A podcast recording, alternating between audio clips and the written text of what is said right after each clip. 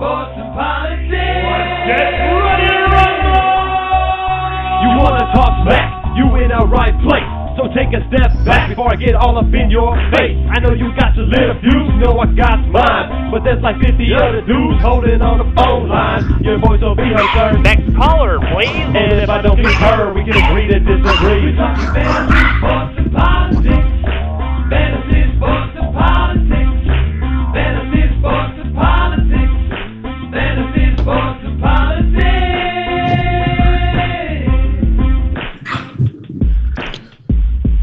Okay. Ladies and gentlemen, welcome to Fantasy Sports Politics. It's me, it's Mr. FSP, doing what I do because I do it for you all day, every day, waiting on things to happen because I make them happen my way. It's Saturday. You ain't if you're working on Saturday, maybe you don't have the best job, but maybe you do. I don't know. I know my guy JT, he's not working because he's not here.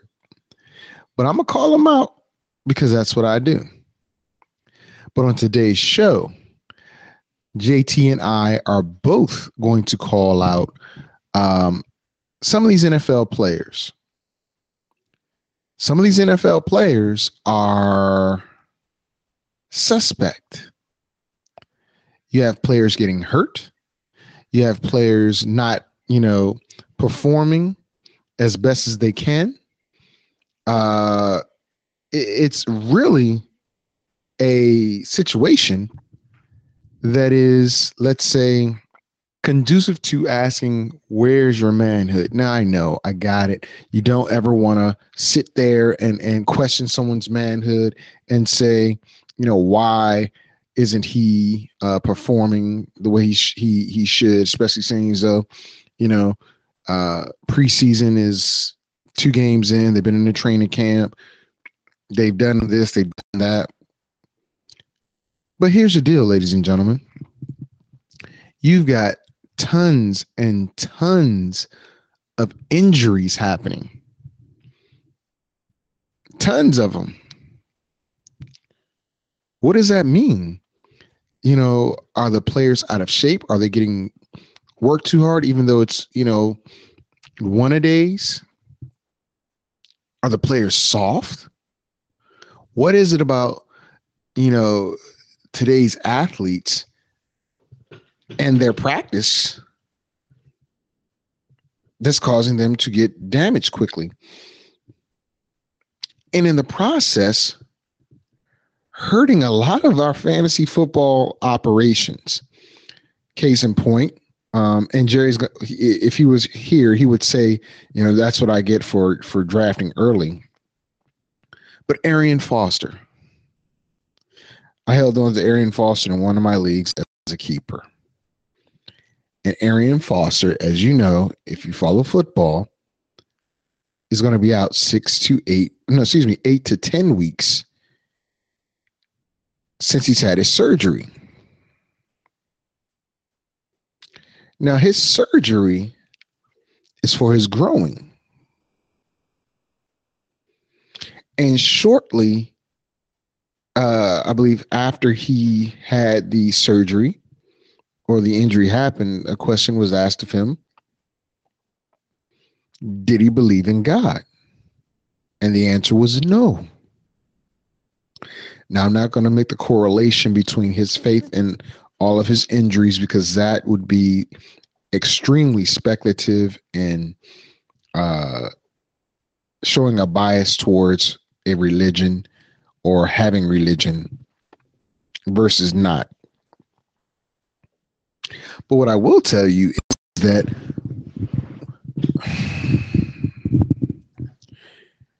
Arian Foster is coming down in years, but he's very effective.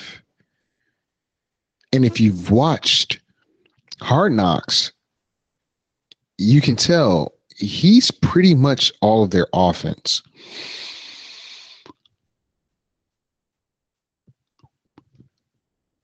If you look at the last Hard Knocks, or if you look at the last Houston Texans game, you saw that they had 7 opportunities to punch the ball in on the goal line. On the goal line versus an extremely depleted, but I'm not going to say not talented, but extremely depleted San Francisco 49er defense.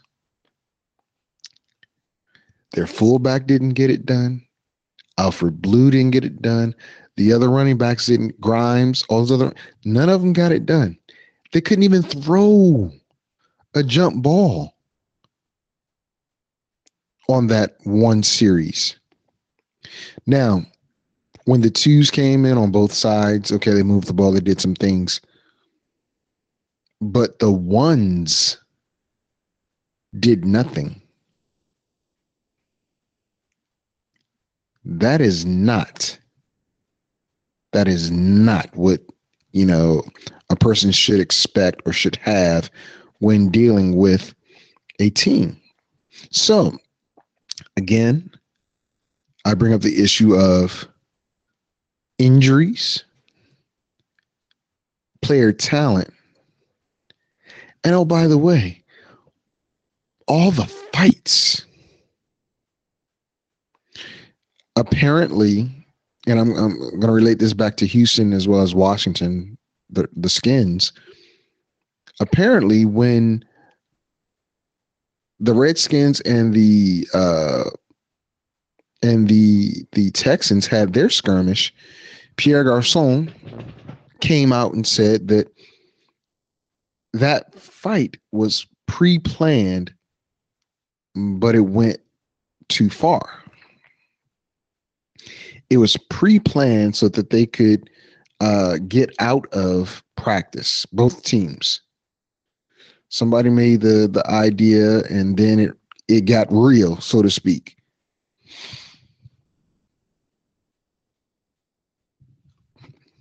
So these players have decided, you know what? It's hot out here. We're getting work in, but let's go ahead and have a little skirmish so practice can be called for the day. We can go home early. Smart. But I guess somebody else didn't get the memo.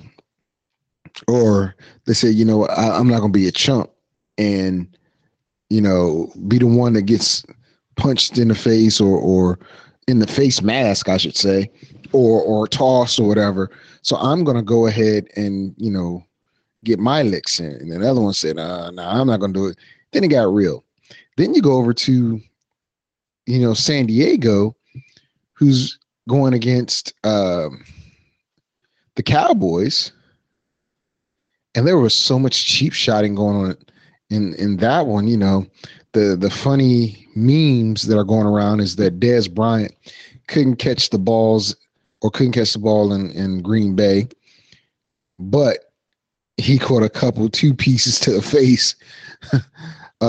So that, I mean, I kind of laughed at that because, of course, don't like the Cowboys. However, I do understand his talent. He has very good talent. But that's a funny meme. You got to think about it. It's funny. But that's not the point. The point is the players this preseason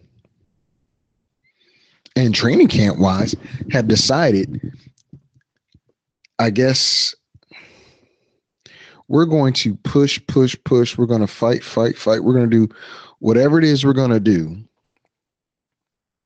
And we're going to give the NFL fans entertainment other than football. So training camps have been sparring matches as opposed to matchups. Boxing sparring matches.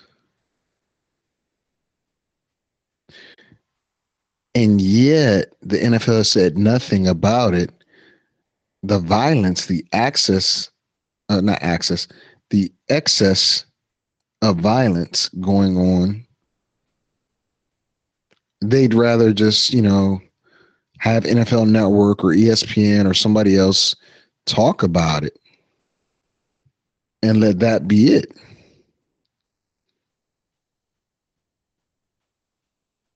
Doesn't make sense, does it? I mean, it really doesn't. But this is week 2 of the NFL. And in week 2, we've seen RG3. My man. RG3 get injured again. Now, I'm not going to say it's his fault. I'm not going to do that because I don't think it is his fault. I think, honestly, that it is his mouth's fault that's getting him in trouble. I mean, let me explain that. I honestly think that his teammates have decided you're the best quarterback in the NFL. Even though I agree with his mindset and what he said, how it was taken out of proportion is the fact that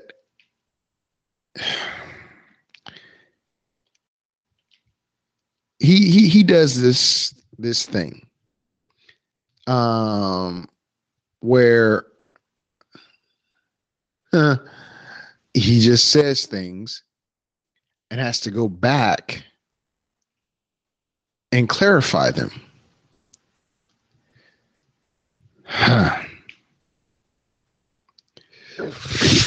So when you're clarifying a statement that you made, does that mean it was convoluted when you made it? Or does it mean that what you said is what you meant and you didn't want anybody or didn't care if anybody took it a certain way?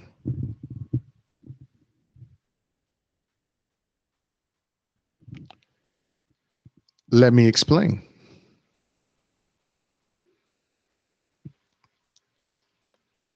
So, RG says, you know, I'm the best quarterback in the NFL. And I'm the best quarterback on this team, and I need to go prove it, and da-da-da-da-da.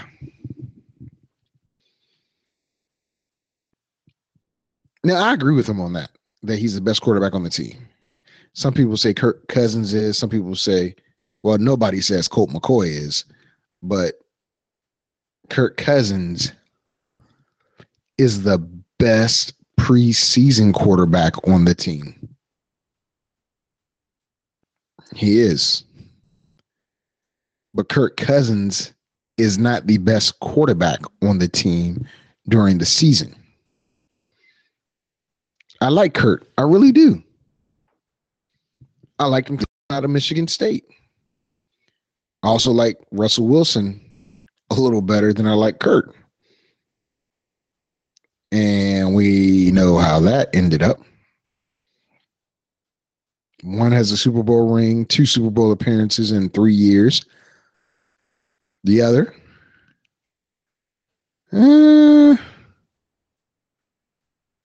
not so much.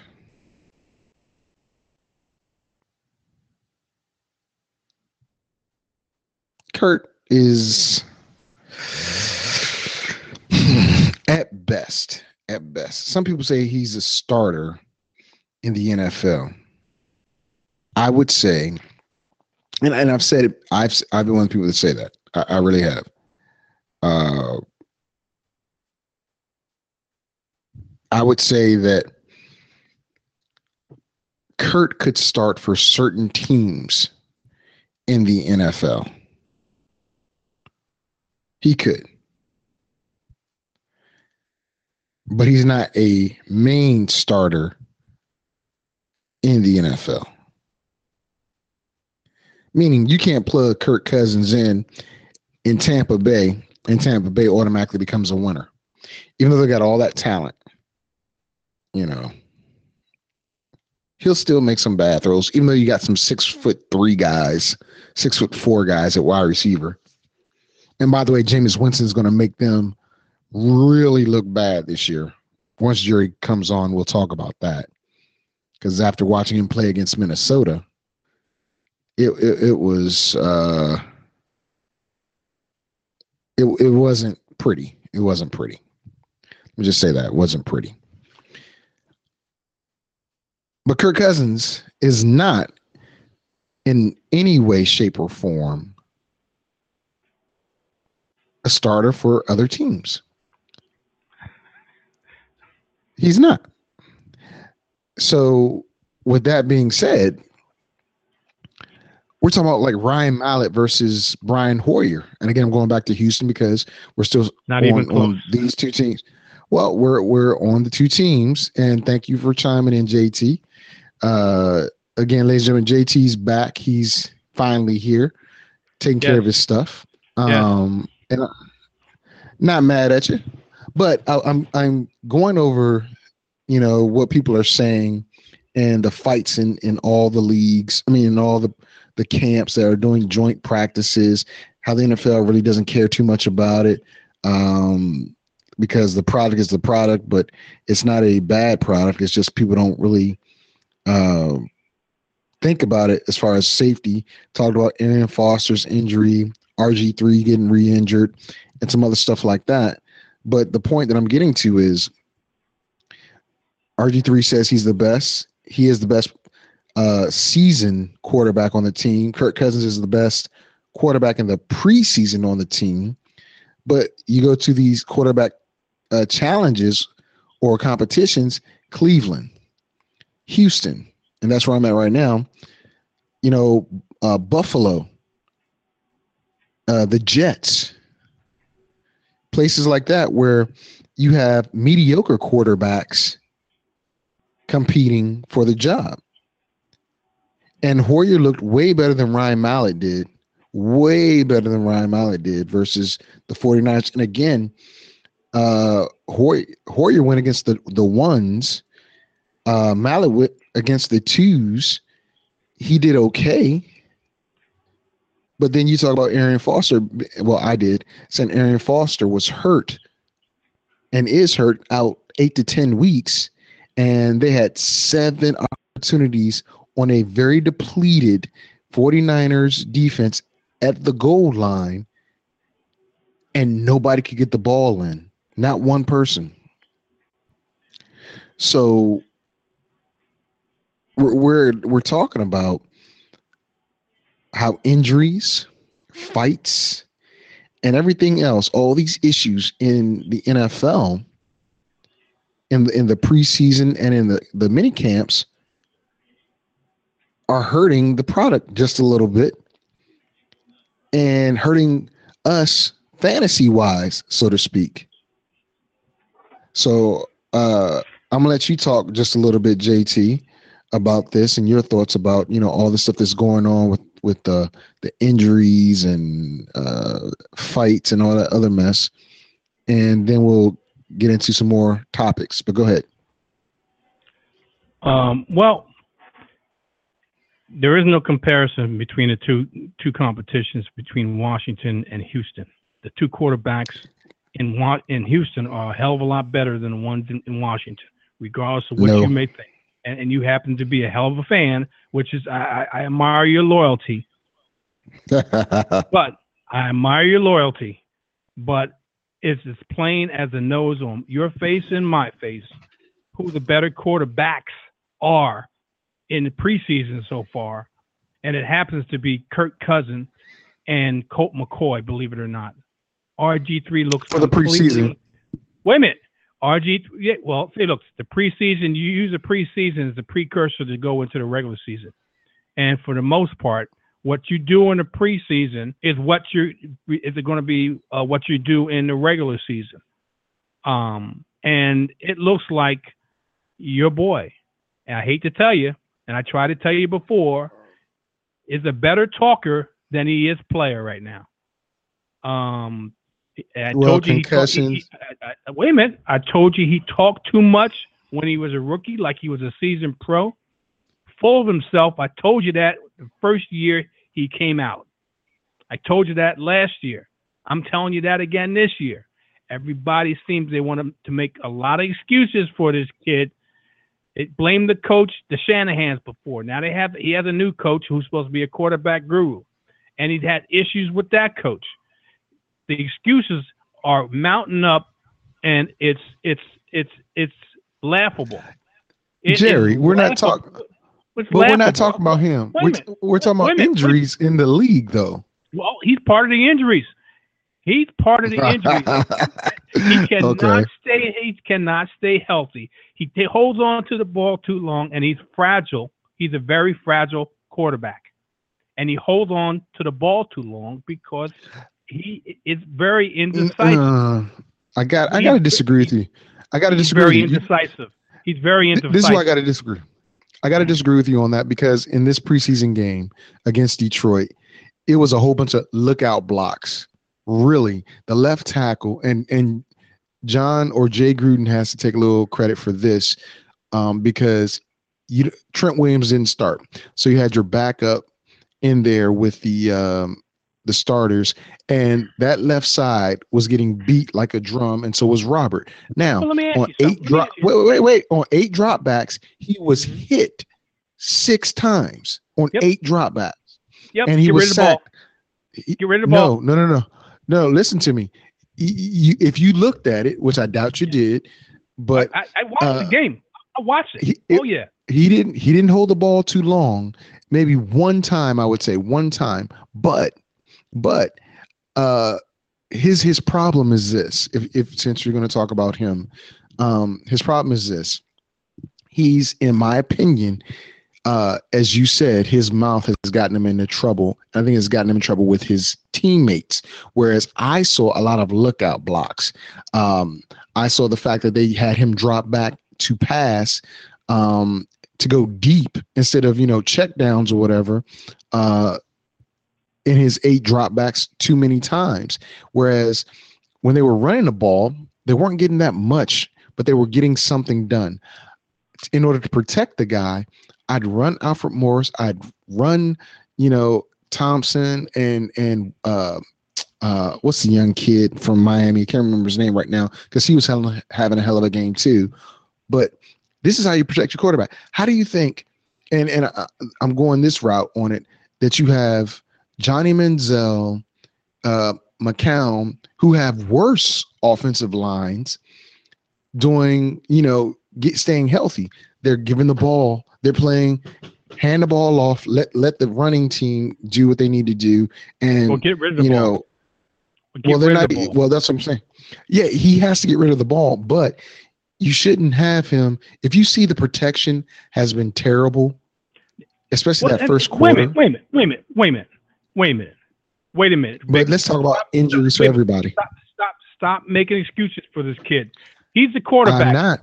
Wait a minute. He's the quarterback. He sees what's going on in front of him. He's supposed to check away from whatever the play is if he sees something that's going to be a problem for him, okay, or a problem for the play. No. If he doesn't do that, he's putting himself in jeopardy and screwing up the offense.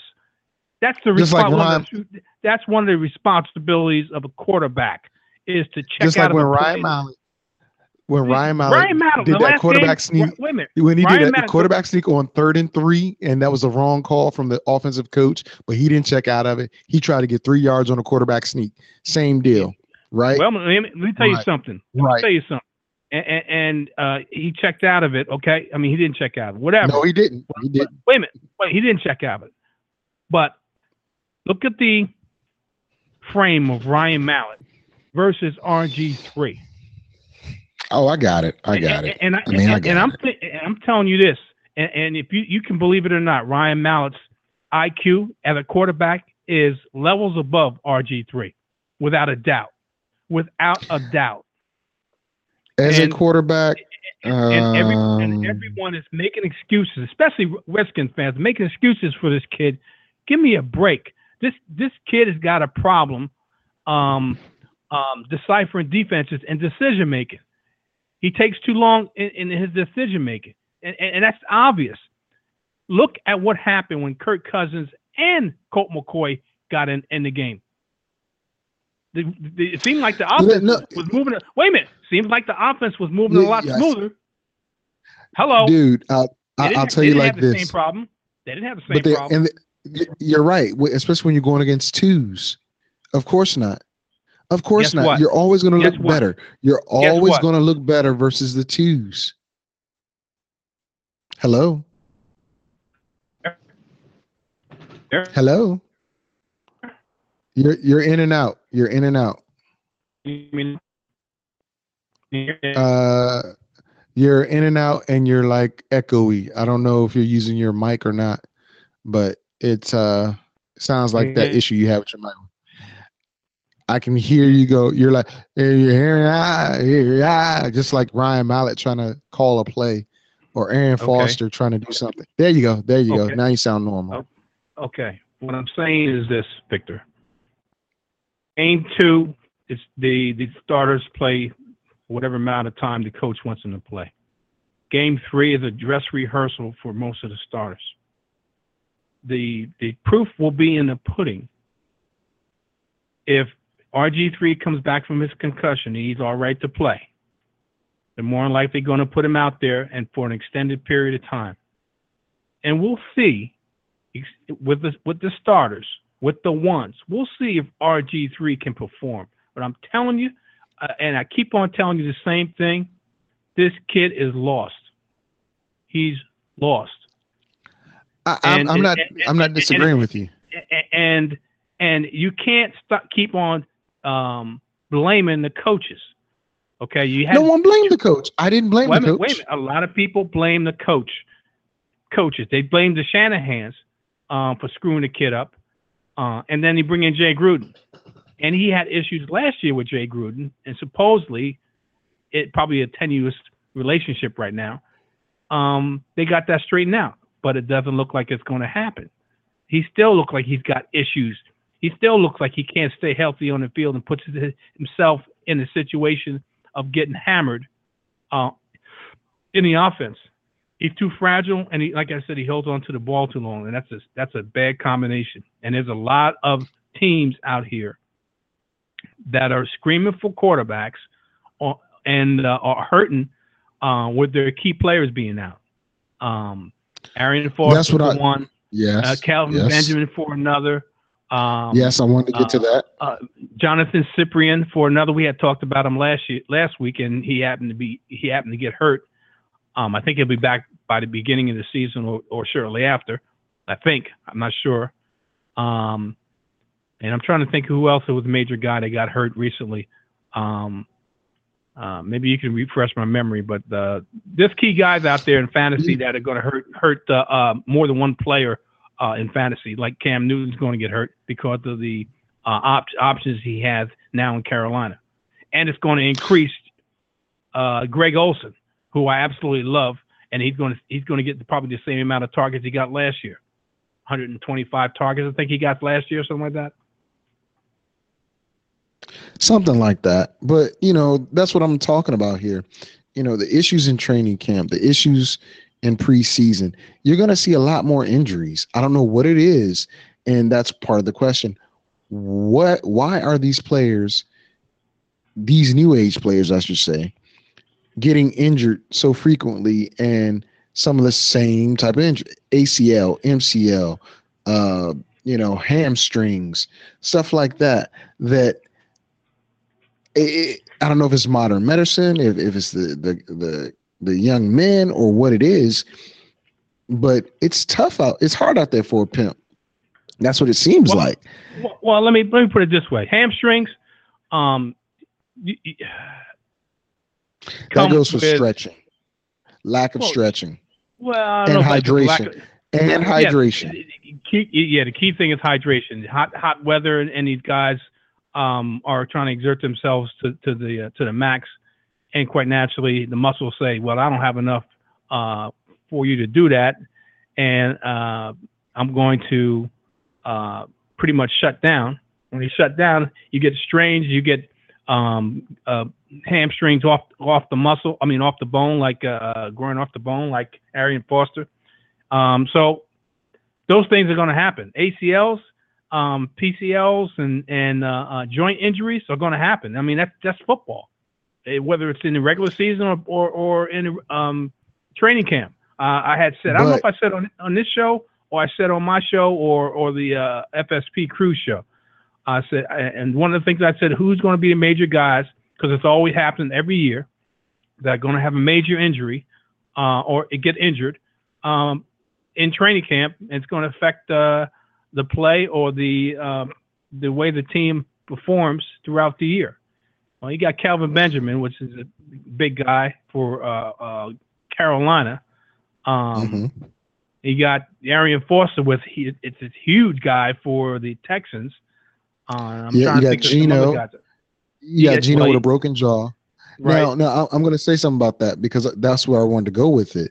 I was just watching the Atlanta and New York game, and it was terrible for Fitzpatrick. I'm sorry. He all he did was dump the ball down. There's a lot of money that the Jets have spent at the wide receiver position, picking up Brandon Marshall's contract, giving Eric Decker a bunch of money, and yet you're giving the ball to Chris Ivory on checkdowns all the time. I got it.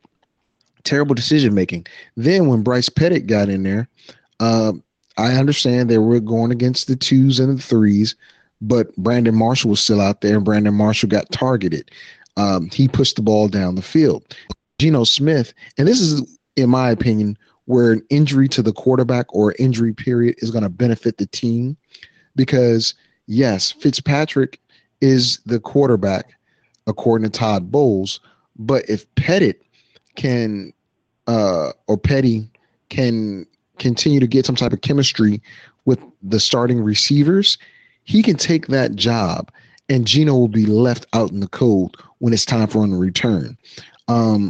But the point is, as you said, Greg Olsen's fantasy value just went up. Jericho Cotchery, who probably wasn't even draftable, his value might even go up because Devin Funchess, who's having hamstring injuries, is not looking good in camp.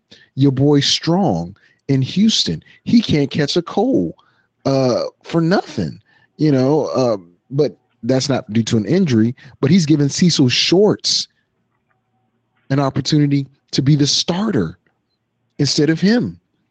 So there's a lot of things going on in the NFL, injury-wise, fight-wise, and all that other stuff that's just causing people a lot of heartache, especially fantasy-wise. And I can tell you a couple teams I've drafted, and I told the people you would probably say something about, I see that's why you don't draft in late July or whatever the case may be with Arian Foster, and I have Kelvin Benjamin.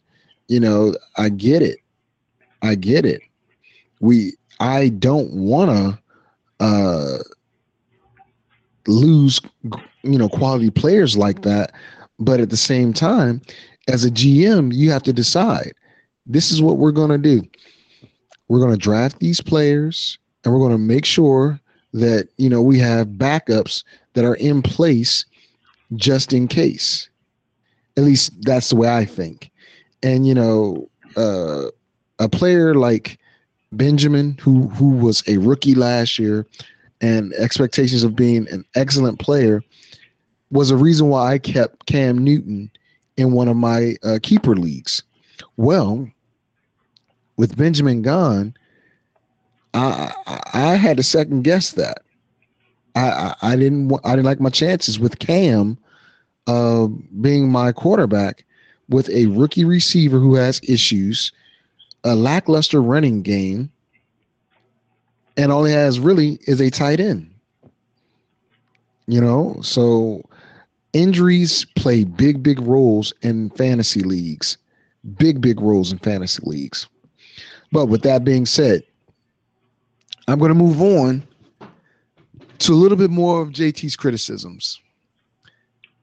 Now, I drafted on, well, for you, it's Saturday. For me, it's Sunday morning. But my Friday night, I did an offline draft for the people I work with in the community that I work in.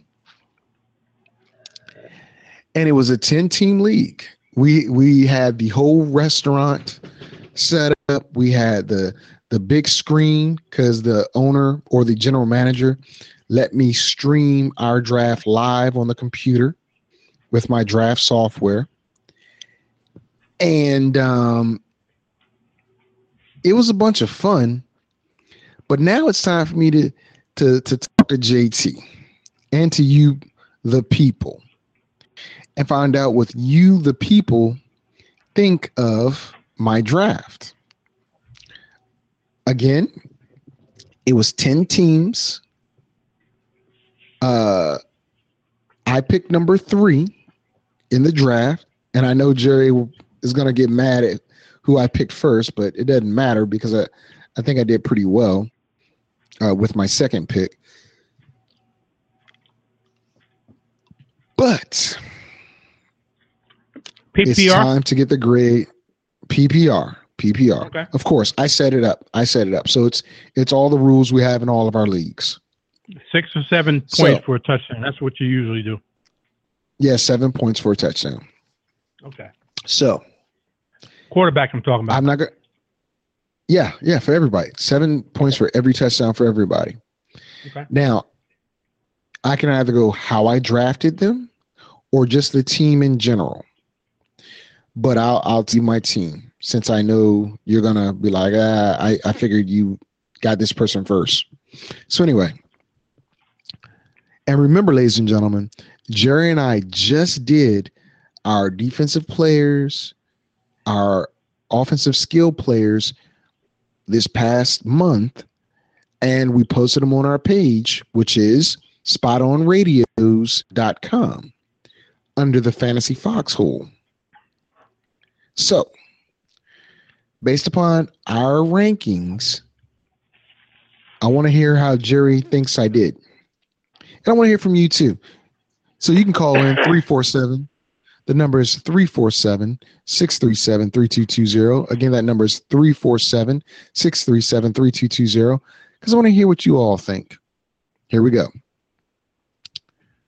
Aaron Rodgers, LeSean McCoy, Latavius Murray, Mike Evans, DeSean Jackson, Jimmy Graham, Alfred Morris, Derrick Johnson, Lavonte David, Harrison Smith, Cameron Wake, Chandler Costanza, or Costanzaro, Arizona's kicker, Vincent Jackson, Dwayne Allen, Jarvis Landry, Teddy Bridgewater, and Vontaze Burfict. Those are the owner or the young men that I drafted for my team. And again, I had the third pick overall. So you had ESPN. ESPN, okay. Give me your running backs again. You had LeSean McCoy, Latavius Murray, Alfred Morris, and who else? That would be it.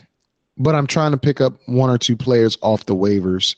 I'm trying to get Giovanni Bernard off of waivers. Okay, and the wide receivers are Michael Evans, DeSean Jackson. Who else? Vincent Jackson and Jarvis Landry. So I have Tampa Bay starting wide receivers. And Jarvis Landry. Mm-hmm. I'm trying to get Brandon Cooks off of somebody just dropped Brandon Cooks. What? Yeah, I said the same. So as soon as I saw that, I was like, I'm going to drop Jarvis Landry for Brandon Cooks. No, so. no. No, my man, no. Look what you got here. You got Tampa Bay. You don't need both wide receivers from Tampa Bay. Mike Evans is probably going to get more play than Vincent Jackson. And so what I would do is this. Jarvis Landry was a PPR machine last year.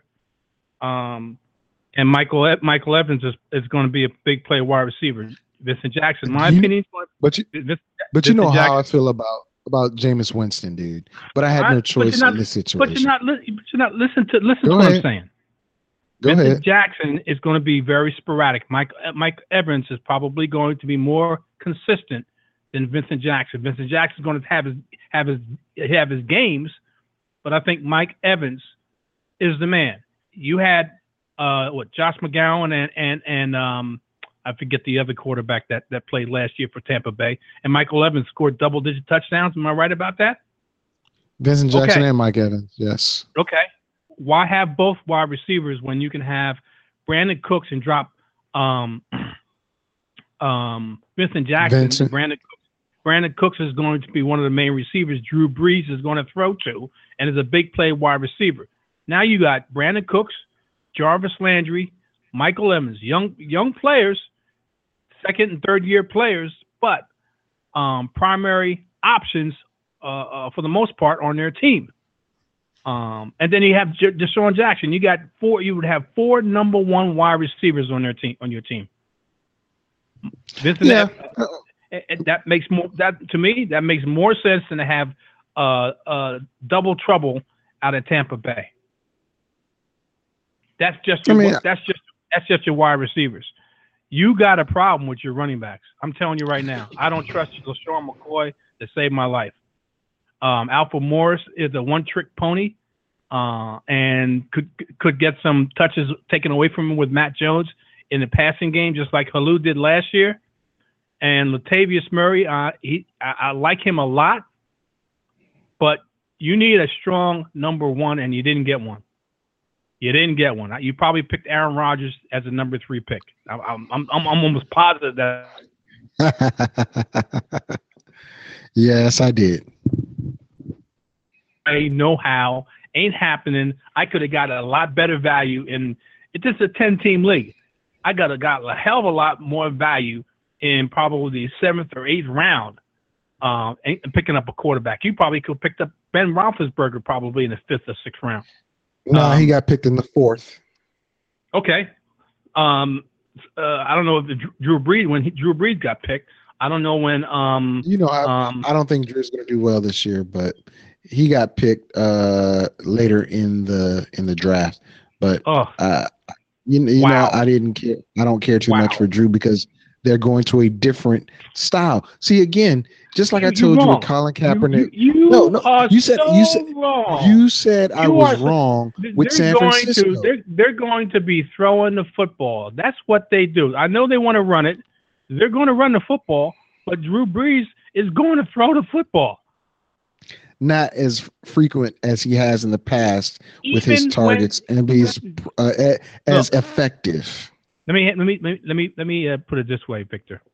When Drew Brees and the New Orleans Saints won the Super Bowl, if I'm not mistaken, Drew Brees threw for over 5,000 yards, was very close to it.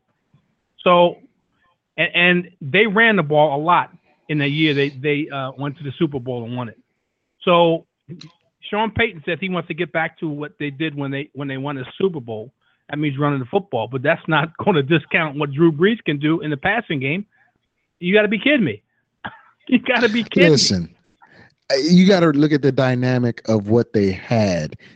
You know what I'm saying? You had Reggie Bush, you had Marquise Coles and Jimmy Graham and a few other talented players that provided that outlet when Drew did play action. Okay, got it. That Drew threw for 5,000 yards that season. This year, you're looking at Brandon Cooks, second-year guy who's mainly a speedster who's going to go deep when they want to go deep, which is fine. You haven't watched some games. You have Stills. He's all over the field, but go ahead. Kenny Stills went to Miami. No, I'm talking about – is it Hill, Jimmy Hill, or something like that? That's a tight end. I wouldn't count on him. Ben Watson's in front of him. Exactly. Well, that's what I'm saying. You got these players right there that aren't as – they're not going to be as explosive in the passing game as they have in the past. My opinion is that you're going to have a team with C.J. Spiller and Mark Ingram tag teaming in the run game, which will set up the play action pass. But Marquise Colston, I don't know. He just isn't what he was several years ago, even though he's like a 6'4 guy, big frame. Drew stopped looking at him for whatever reason because Jimmy Graham was getting the ball. Jimmy Graham's no longer there. Jimmy Graham's in Seattle, and he's on my team. But I'm not that big on Drew. I'm just not this year. So well, I mean, regardless of Drew Brees, I would never, ever in a 10, especially in a 10 team, not even in a 12 team, and definitely not in a 14, pick a quarterback in the first round. That means you put yourself behind the eight ball and picking up a running back because you picked up LeSean. That's because you don't like Shady. Well, no. See, you're wrong about that. I played Shady. I picked him up before, but he's dealing with a hamstring. Okay? And depending on how long it lasts depends on if Shady's going to be effective. So you drafted a guy that's already injured with a hamstring, which, with running backs, hamstrings can be a lingering effect. And a lot of them don't recover from them from the whole season. And you picked up Shady McCoy. I would have never had done that. That's what you did.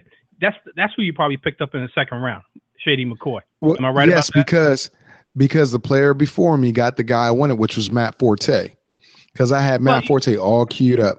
So, but I did what I could do. But so let me put it this way: so you turned down.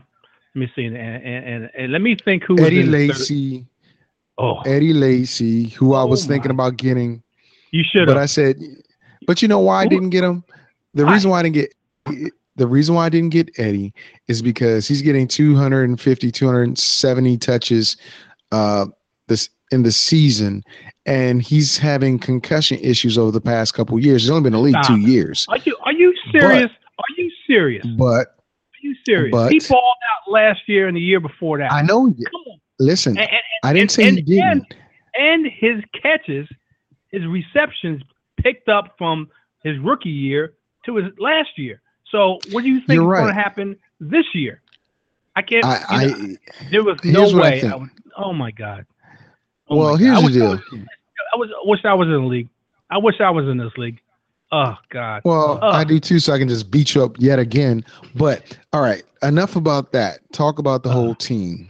The whole team, loser. I mean, did you call me a loser? No, you're going to be. I didn't say that. I didn't say that. Well, let me put it this way: you're going to have an issue. You're going to have. Yeah, I know. You're going to have the issue with. And this is what I would do. I would take Aaron Rodgers and Vincent Jackson and try to get one of the top running backs. That's what I would do because this is a 10-team league. And I can almost guarantee you Sam Bradford's still sitting on waiver wire. Carson Palmer's still sitting on the waiver wire. I'm trying to think. Maybe Ryan Tannehill's still sitting. Maybe Ryan Tannehill. Tannehill was right. Nope. Okay. He was drafted. Okay. This is a 10-team, so you got a lot of options in quarterbacks. I'm telling you right now. Well, I got Bridgewater. I've got Bridgewater on my team. Okay. I like what I have at quarterback and at running back. I just wanted to get one more. You got Aaron Rodgers, but you have no running backs. Who do you go? Yes, I do. Who do you have? Who do you have? I think the best running back, and believe it or not, I could care less about you. I don't like Alfred Morris a little bit. Don't like him a little bit. Not because he's on the Redskins, but because he's a one-trick pony. I told you many times, and every time I've talked on. But so is Marshawn Lynch. The running backs that I know. Marshawn Lynch for the last 2 years has receptions have gone up each of the past 2 years. So when you say that, you're wrong. No, because before all he was a one-trick pony. That doesn't mean that Jay Gruden. what he was. But that doesn't mean that he's not going to throw the ball to Morris. That doesn't mean Morris. Last year, Morris caught he caught more passes last year than he had in the previous 2 years. So you can't say that Morris is a one-trick pony because he's increased his catches. In passing situations, who came in as a running back? I got it. Does Roy Helu sound familiar? Did anybody come in for Marshawn Lynch when it was in a passing situation? No. Yes, they did. No. Yes, they did. No. Michael Christian came in several times. Christian Michael was hurt last year for one, and when he became healthy, he was a third-string running back. Turbin, there you go. Turbin would come in on third down. Not all the time. Not as often as you think. Let me ask you something. Okay, we're gonna have a comparison here, and because you want to say Marshawn Lynch and Alfred Morris, we're gonna have a comparison here. Who came in on third down as a passing running back more, Roy Helu or Robert Turbin? Goodness. Listen, they're two different styles. I am answering it. I am answering. Can I finish it before you cut me off? Thank you. Go ahead. And don't cut me off because I'm not finished my statement when I give the answer. All right. The obvious answer would be Roy Helu. However, you have to look at the styles of coaching in Seattle versus Washington. Again, yes, Alfred Morris was in the first couple seasons. He was definitely not the pass catching running back. Last year, he stayed in a lot more for some screens and some checkdowns, and he caught the ball. They threw the ball more to Young and to Roy Helu, though, because yes, that's who they had in to do the play action fake, and had Alfred block a little bit. But the bottom line is that doesn't mean Alfred can't do just like Marshawn. Marshawn's going away his 8th, 9th season, whatever it is, and he's just now getting the reception totals. So your comparison of the two needs to go deeper. You need to say, okay, well, in Marshawn's first 4 or 5 years, he was a one-trick pony, just like Alfred. But that's what I'm talking about now. I know, but what I'm talking about, if we're going to do the comparison of the two, let's do a full comparison, not a minute aspect of it. Let's talk about it. Four years in, Victor. This is where you're flawed in your thinking. And I take a phrase from your cousin. You're flawed in your thinking. You know why? This is the last 3 years, and I'm looking at Alfred Morris's receptions in the last 3 years, and you tell me who's better. I already know that Marshawn's been better the past 3 years. I already know that. Alfred Morris in 2012, when he was a rookie, had 11 receptions. 2013, he had 9. 2014, he had a grand total, a huge amount of 17. Yes. Give me but is that an increase? Is that an increase? Stop. Is that an increase? Stop. 17. Is it an increase? I don't even think of Alfred Morris as a dual threat when he only gets not. Well, that's my point. Getting there. But he is getting there. That's my point. Marshawn Lynch, the same situation. He didn't have that many receptions in his third year or before. I know Buffalo tried to throw him the ball a few times, and he caught a couple of screens, but that was never his game. He was more of the power runner. They let Fred Jackson come in and do more, and then they had C.J. Spiller come in and do all the catching before they traded him to Seattle. So this is where you're wrong. You know why you're wrong? Now I'm going to show you you're wrong because you're completely way off base. You know why? I got Marshawn Lynch reception record right in front of me from 2007. 2007 he caught 18 balls. 2008 he caught 47. 2009 28. 2010 22. 2011, 28. 2012, 23. The last 2 years, huge jumps. 2013, 36. And 2014, 37. Well, you know, that sounds very inconsistent to me. That's very inconsistent to me. What? But the point is, in the first couple of years. The point is, you're wrong. You're wrong. Look, you're wrong. The last two years, Marshawn Lynch has caught 73 balls. 73 balls in the last 2 years. Alfred That's outstanding. Morris, Alfred Morris, 26. You're wrong. That's good. That's good for Alfred. Listen, they're just trying to get him in the passing game. Before he wasn't in the passing game. He wasn't involved.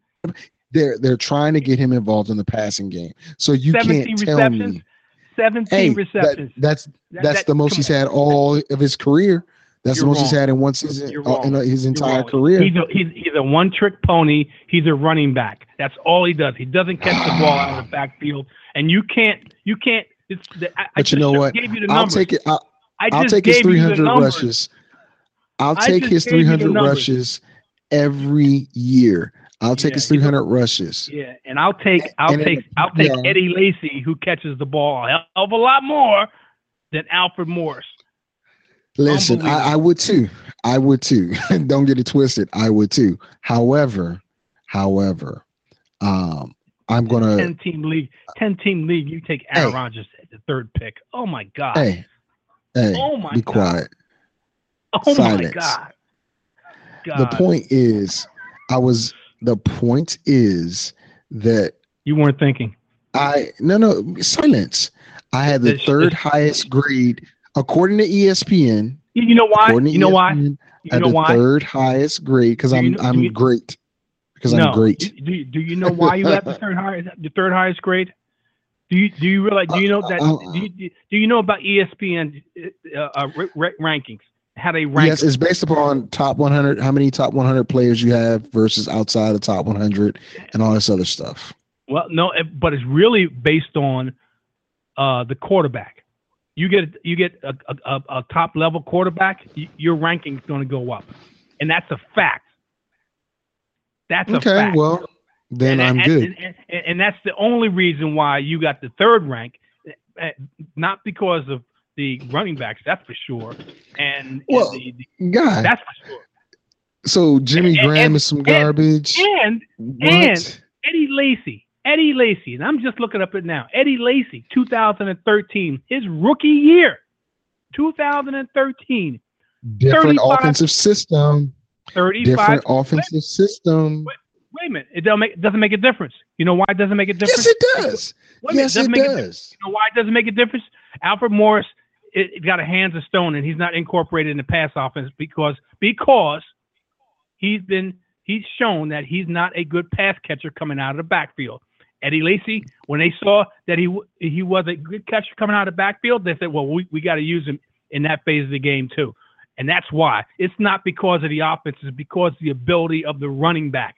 And Eddie Lacy caught 35 balls the first year and 42 last year. 42. And you give up. Listen to me. Oh, God. I'm not. I get frustrated. I get frustrated, especially when people I know. I get frustrated, especially when people I know do dumb things when they do drafting. Oh my goodness! And you did a dumb. This is a 10-team league, a 10-team, and you draft a quarterback in the third pick. You never ever do that. Hey, Donald Trump, be quiet. Be quiet, ever. Donald Trump.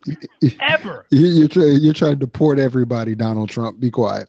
Anyway, overall, let's get back to the instead of browbeating me for picking him number 3, which I knew you were.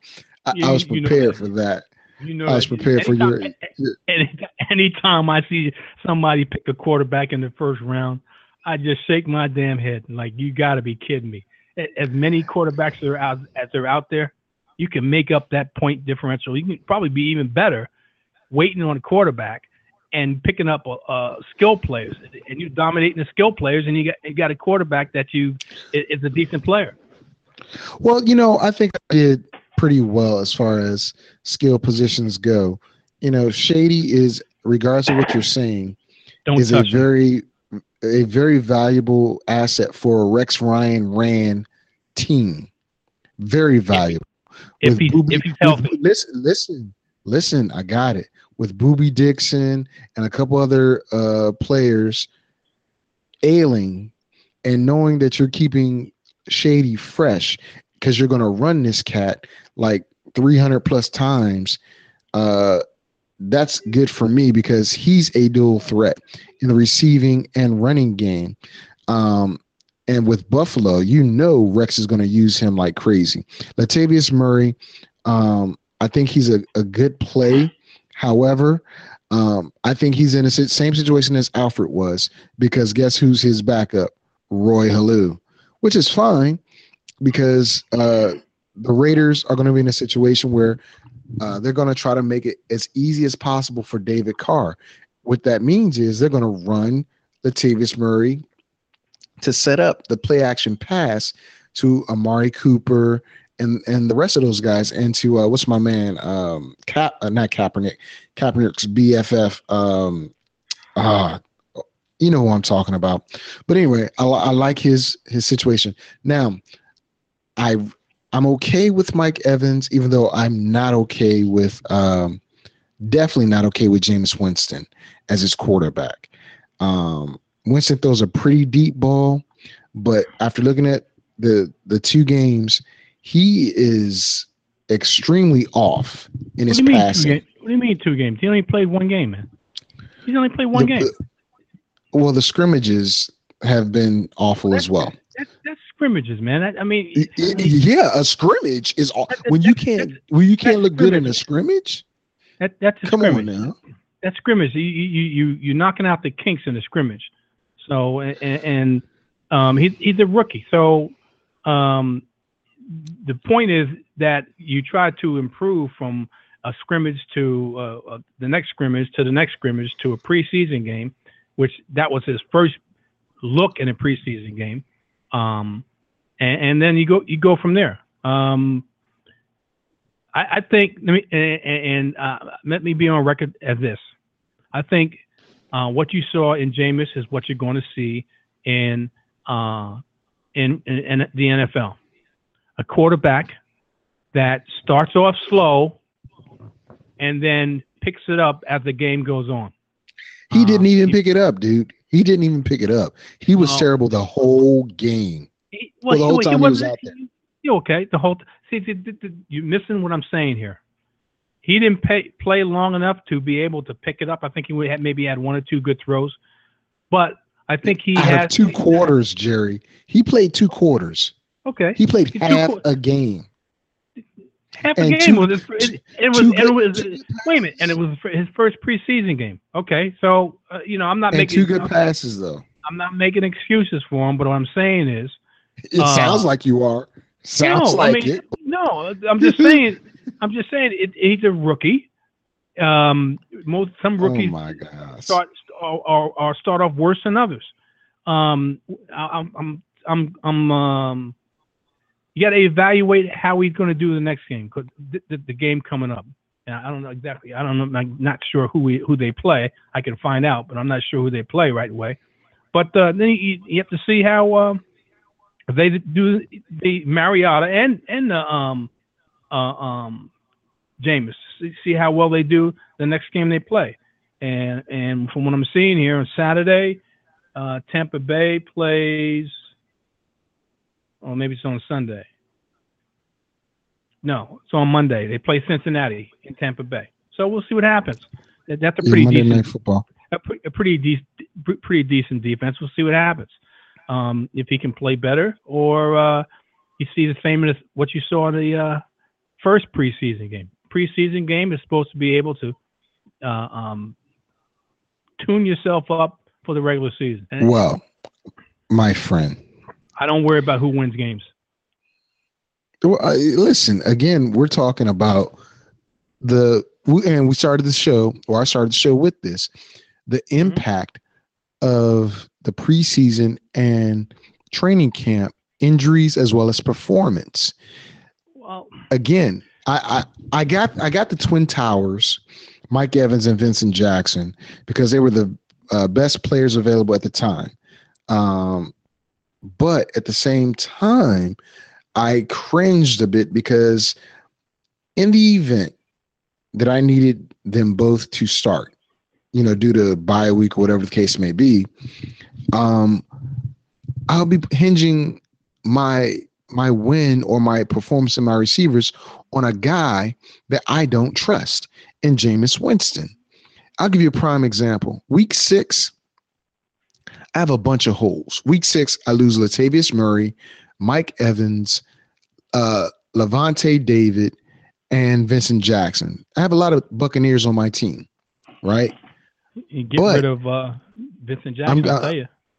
I'm trying to, but I'm like ninth on the list for of the waiver wire, and Brandon Cooks is, you know, he just got dropped, but he's not high. People can't see him. Like Steve Smith Sr. and Eric Decker, Mohamed Sanu, Eddie Royal, and Ruben Randall, along with Michael Floyd, Kenny Stills, Malcolm Floyd, and Kendall Wright, and Josh Brown are your top 10 on that list.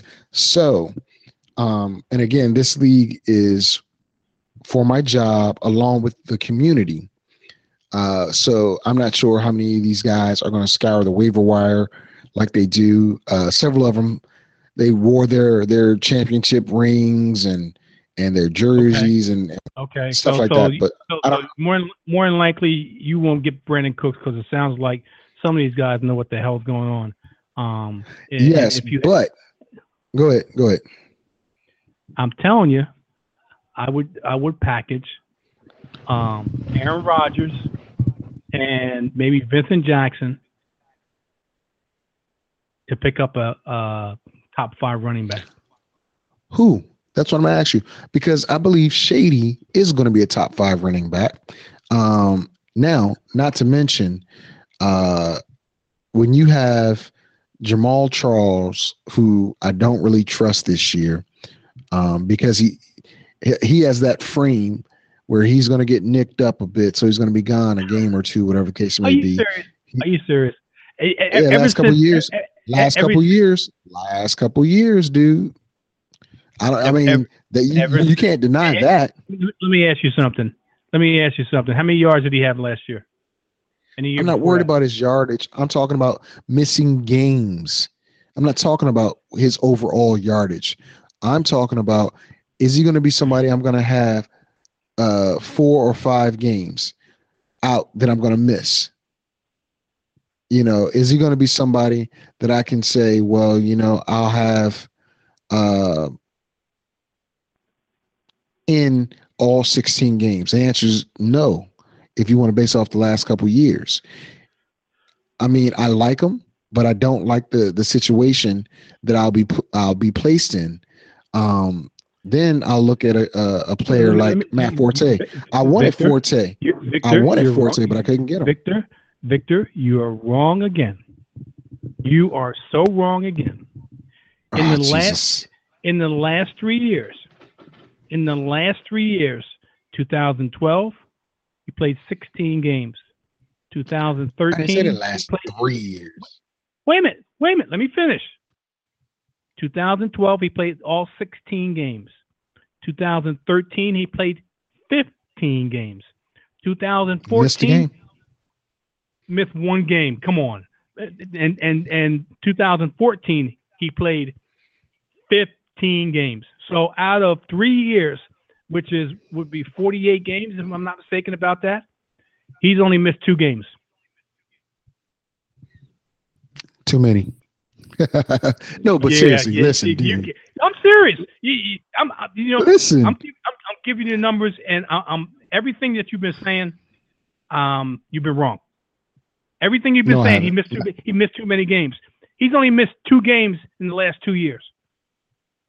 Hey, he sucks. Yeah, okay. But I'm in the process of acquiring of acquiring Matt Forte, and I don't have to give up Aaron Rodgers. Don't trust Matt Forte at all. No way. No way. Don't expect that Matt Forte is in his 30th year, and he's on 30, and he's not going to be the Matt Forte from last year because Mark Trestman, for one, is not there. So he's not going to get the ton load of passes, 100 and something passes that he got last year. So that production's out the window. And I think they're probably going to spell him a little more than what people are thinking that he's going to have. And let me give you what Matt Forte. Stop talking about Matt Forte. Go ahead. Just a little over 1,000 yards. He got 2012. He played 15 games, all over 1,000 yards, 1,094. 2013, he played 16 games, 1,300 yards. 2014, he played 16 games, a little over 1,000 yards, 1,038. Now, true, last year he caught 102 balls. The year before that, he caught 74. And the year before that, he caught 44. Now, Trestman was there for 2 years. So he caught 74 and 104. The year before that, Trestman came, I think he only caught 44. And the most he's caught was in his rookie year. That was 63. So let me see what Jamal Charles has done in that same time frame, okay? And see what kind of comparison we can get here. In yardage, and also in receptions. Let me see what we got here. As soon as I get there, and I'm gonna dispel everything you've been talking about. And I'm saying Jamal Charles is more of a consistent running back than Matt Forte. Okay, same last 3 years. 2012, Jamal Charles caught 35 balls, had 1,500 yards in rushing. 2013. Jamal Charles had 1,200 yards, 1,287 yards, just a little bit behind Forte, who had his best year out of 3 years of 1,300 yards rushing, and he caught 70 balls last year. I mean, in 2013, little drop off last year in catching the balls. Jamal Charles only caught 40 balls last year compared to Matt Forte, who caught 102. He's not going to do that without Mark Trestman being there. Trust me. And Jamal Charles had 1,033 yards, comparable to Matt Forte. So, in my opinion, the best guy to get, who's younger, more dynamic, and can make more explosive plays, and is the majority of the offense in Kansas City versus the majority of the offense in Chicago is Jamal Charles. Without a doubt, not even close. Game, set, match. I never compared the two. I actually think Jamal Charles is better than Matt Forte. But for my money right now, I can get Matt Forte at a cheaper price than I could Jamal Charles. Thus, I'm not going after Jamal Charles. You know why, Jerry? You know why? I want winners. Yeah. And okay. The problem with that is – the problem with what your comparison is that you're not thinking about what my overall goal is. My overall goal is to dominate the league at positions that I have the most strength at. Right now, I have the best quarterback. I have the third best running back. No, you don't. By comparison, by comparison of the scoring system, I have the best tight end in Jimmy Graham. I have 3 top 10 wide receivers. I have defense. At defense, I have Levante David, which we both said could be 1 or 2. I've got Derrick Johnson. I've got the best safety in the game in Harrison Smith. You and I disagree on where Cameron Wake is going to end up this year. I think Cameron's going to be a beast. quite possibly top five, top 10, linebacker, DN, whatever you want to call it. And I'm in the process of getting Matt Forte without giving up Jimmy Graham, Aaron Rodgers, or Shady McCoy. So Dwayne Allen. Well, you know, the last time Shady had a hamstring, it hampered him for the longest. In fact, I think he sat out a few games because of his hamstring. He's one of those running backs that doesn't perform well if he's got a slight injury. He's got to be 100% for him to perform well. If he's got some type of nick or something like that, his numbers drop down drastically. I don't have him in front of me, but I've seen it live. I've watched him when I've known he's had an injury, and how he holds back. Hamstrings are very shaky for running backs. Extremely shaky for running backs. You would know with Arian Foster. Absolutely. Absolutely. And in my rankings, I had said this could be his last year. And I specifically, for the same reason I'm saying about McCoy, soft tissue injuries. And he's had him last year, and I think he had him the year before. I'm talking about LeSean McCoy.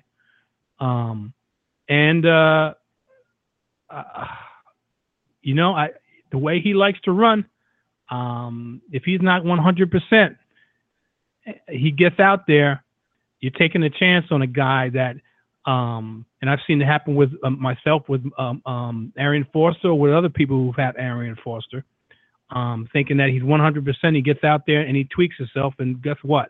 You get a play, you get a quarter, you get a half, and then he's out because he hurt himself and he's not coming back, and he may be out the next 2 or 3 games or whatever. I have a feeling Shady McCoy is going to be the same way, and you're taking a chance when you draft LeSean McCoy. Now, if he's still with the Eagles, that's a different story. But he's with a system that's predictable. They're going to run the football, and the quarterback is going to be mediocre at best. So teams are going to stack the line, looking for their running back, looking to stop the running back. Okay, I mean, I can agree with you. However, Tyrod Taylor looked decent, but EJ Manuel looked even better in this past preseason game. Both are mobile quarterbacks, which will help Shady.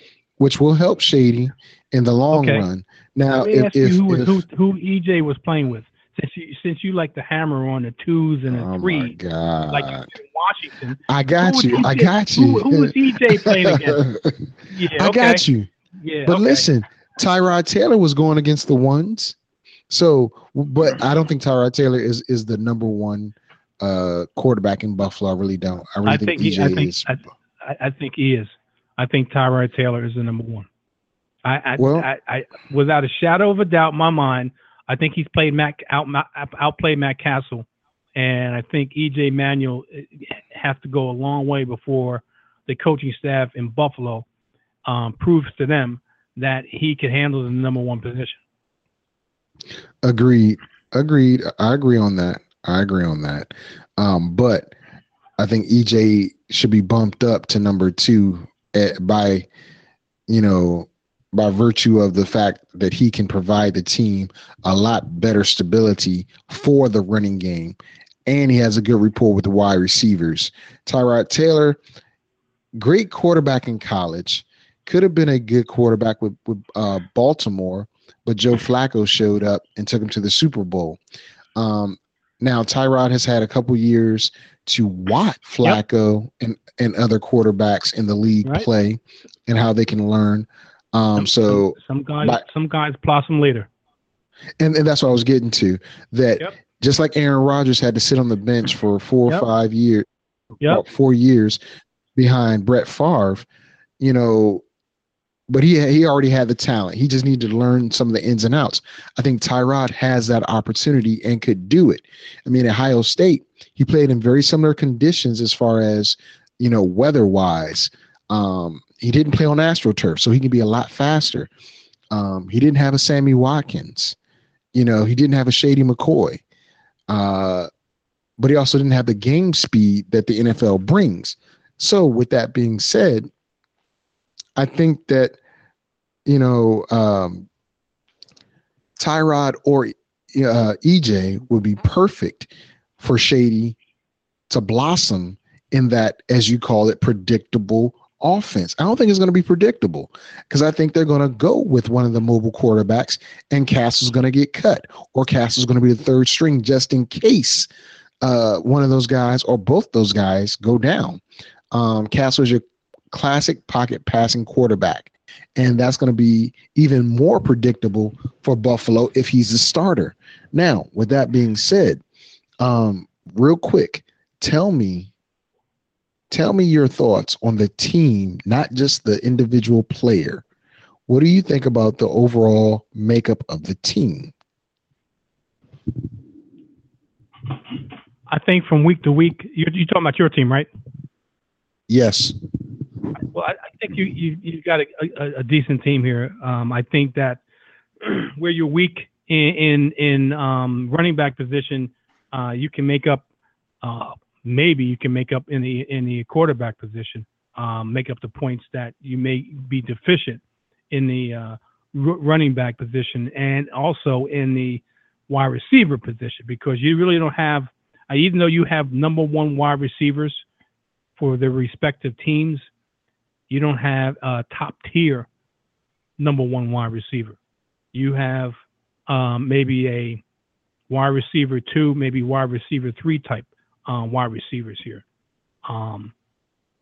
So you're going to, in my opinion, you're going to be struggling for points. And you're relying on Jimmy Graham.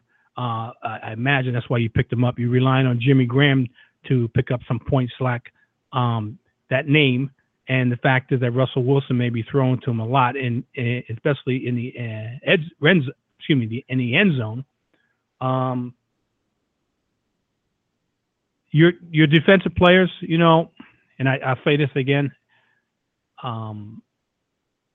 I list defensive players as an afterthought for the simple reason that you can stream defensive players depending on the type of team that you're going to, the type of team that you're going to go up against, not the type of fantasy team you're going against, the type of teams that certain defensive players and styles of offenses defensive players can get the best out of.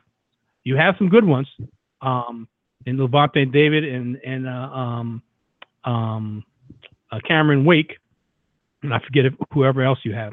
But I think you're going to struggle with points in your offense in the running back and wide receiver position. I really believe that. I really believe that. Now, out of the 3 running backs that you told me that you have, believe it or not, the one I like the most is Latavius Murray. So. Well, I know you like him the best, but yeah. Let's talk about the defensive players. You know, the kicker and all the other stuff.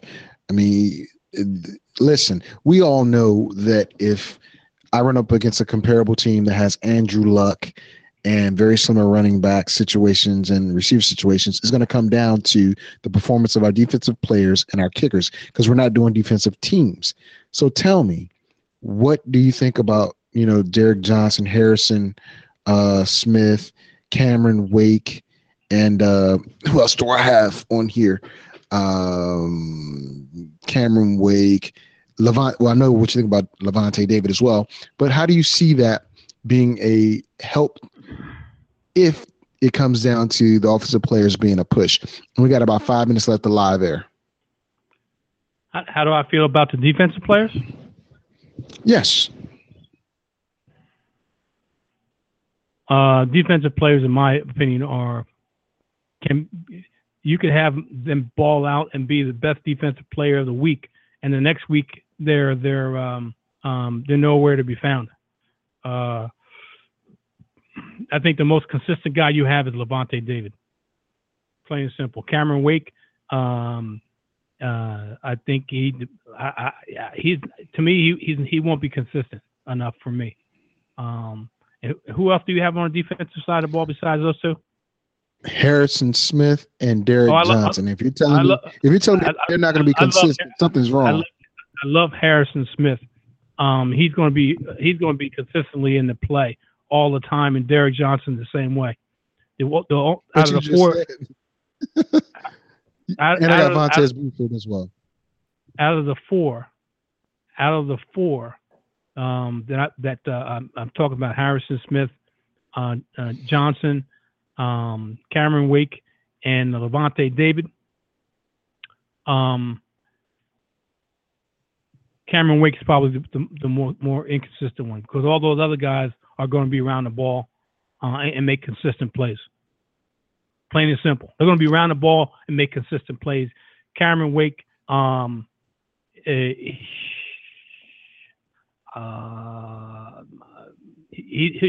too inconsistent for me. That's why I didn't even have him in the top 10. I think you did.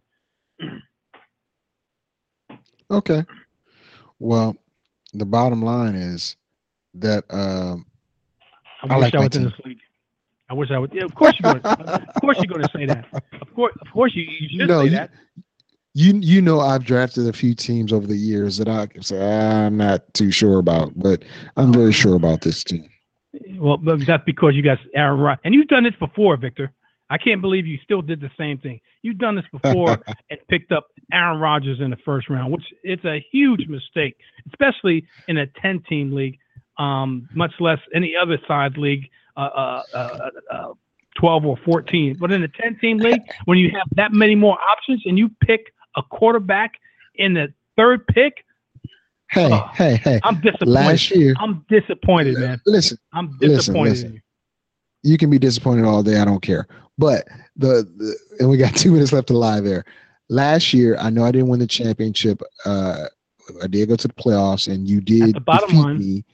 You did defeat me in the playoffs. However, did you have Aaron Rodgers? Yes, he was my quarterback that I picked. And I had the number one team all season long. But the point is that Aaron Rodgers will help provide what I need in order. Championship.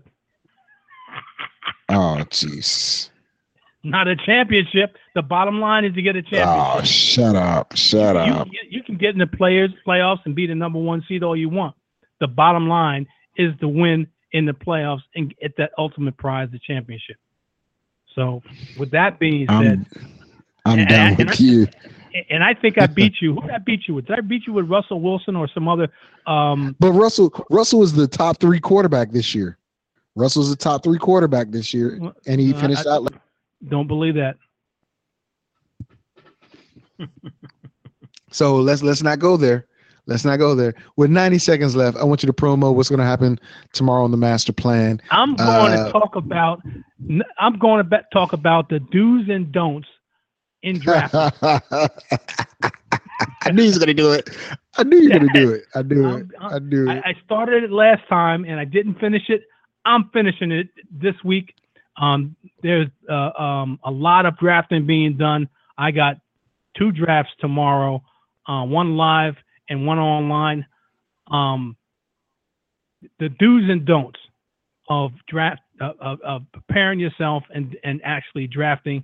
And I can guarantee you, people, one of the things I'm going to say to you in whatever environment it is, unless it's a quarterback heavy league, I mean extreme quarterback heavy league, you never draft a quarterback in the first round. Never, ever. All right. Hey, look, Outcast, be quiet. Come on, big boy. Andre 3000. Ever.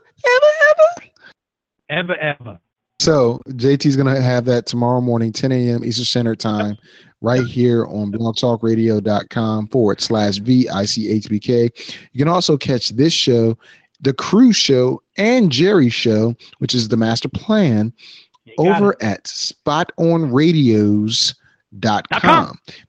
If you want to reach us, we all have different emails. So you go Fantasy Sports and Politics at spotonradios.com, or you'd go to Master Plan and Cruise Show at spotonradios.com. And coming up real soon, matter of fact, I've actually booked a place, a location where I can do the Extra Point live with the audience. So as soon as this, the place where I did the live draft, they want us to come every Tuesday and Thursday. Well, not going to do Tuesday and Thursday. Yeah, so I know what I'm doing there, buddy. And once I find out what's going on with FanDuel, that will be what's sponsoring the master plan. I got to figure out if that's something that the other person put together and he's trying to use us, or is that something that when I applied for it, I just missed the email saying we got it. I don't know. We'll see. But ladies and gentlemen, I want to thank you for listening to all of our programming, especially this program. Jerry and I like to debate. We like to have fun. We like to do a lot of different things. I always like to get his take on stuff. In this case, I believe he's wrong.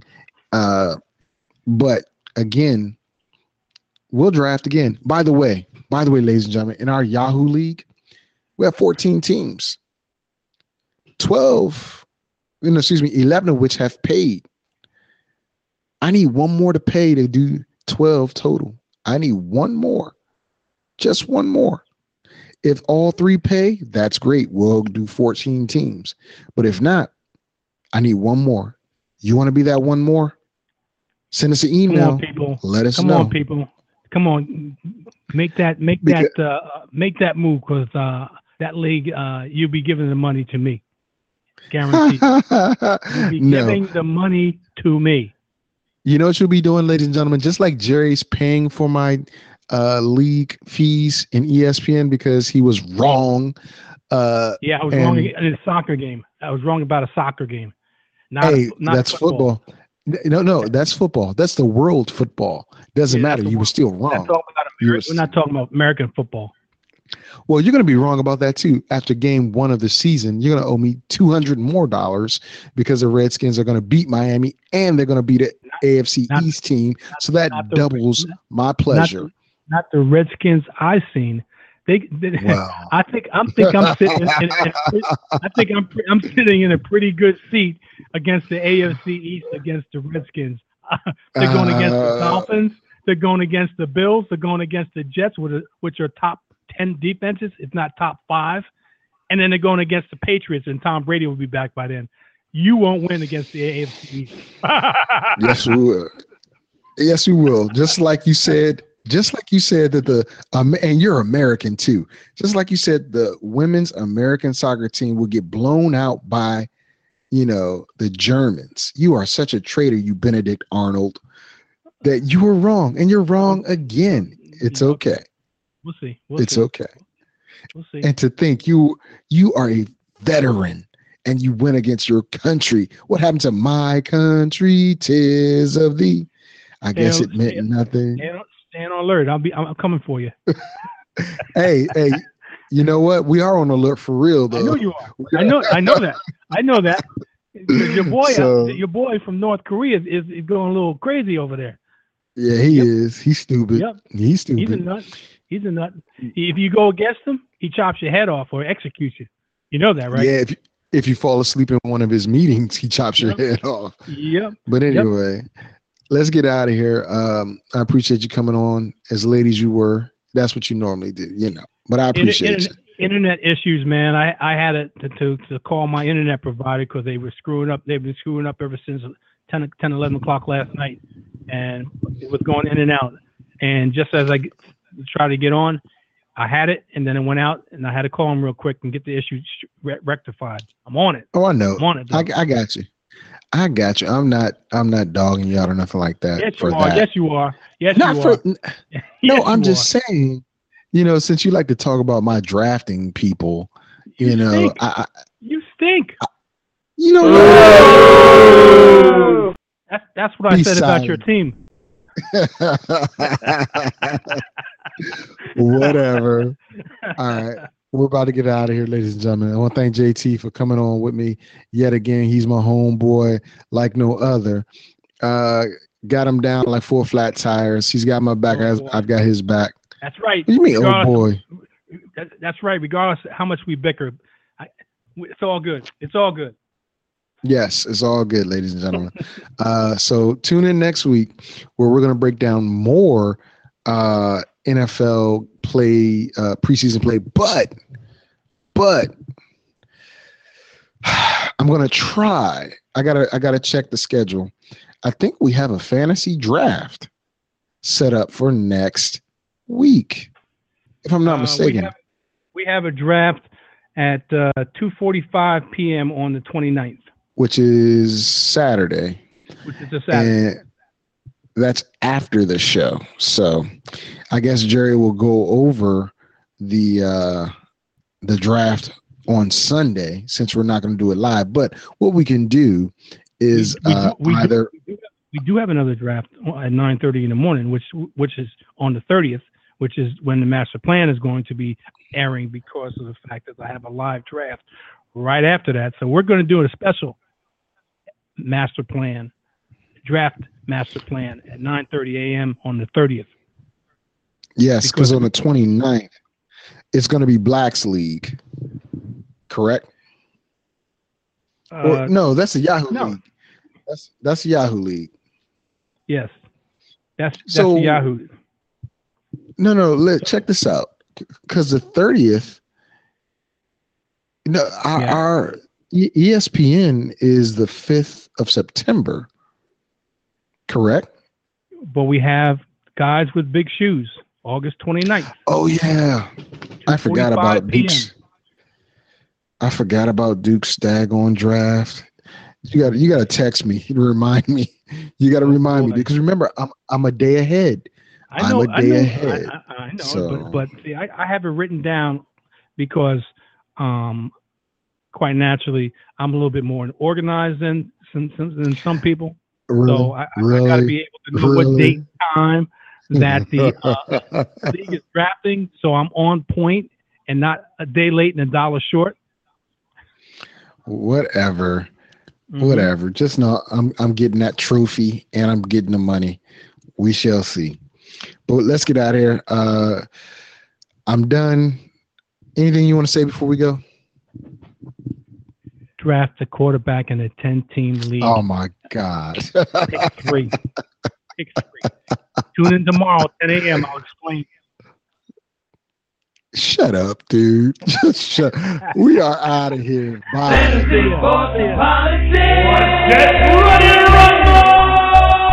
You want to talk back? You in a right place. So take a step back before I get all up in your face. I know you got your little views, you know I got mine. But there's like 50 other dudes holding on the phone line. Your voice will be heard, sir. Next caller, please. And if I don't concur, we can agree to disagree. We're talking fantasy sports.